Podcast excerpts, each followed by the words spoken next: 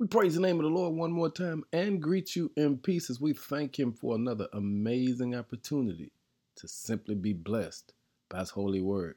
Hey, family, thanks to all of you for helping us spread the good news by sharing this message with at least three people.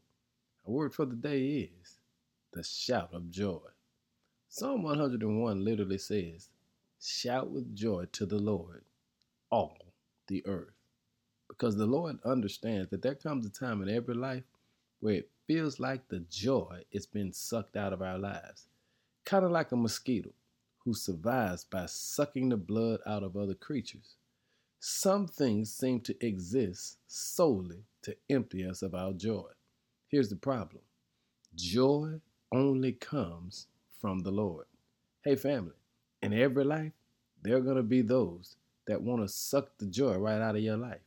But you and I have to understand joy is not determined by the circumstances of our lives, but rather by the relationship we have with the God of our lives. Ask yourself, what or who has been robbing you of the joy of the Lord? Because all of us have problems, all of us have issues, all of us have things that we have to work through. But even though you have all of that, you ought to never lose your joy.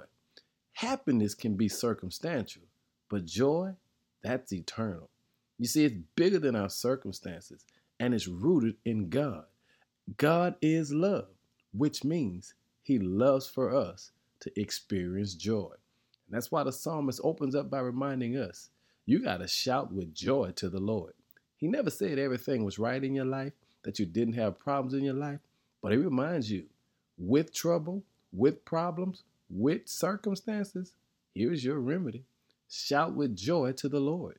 Because when you shout with joy to the Lord, that's nothing more than worshiping God in the midst of your trouble.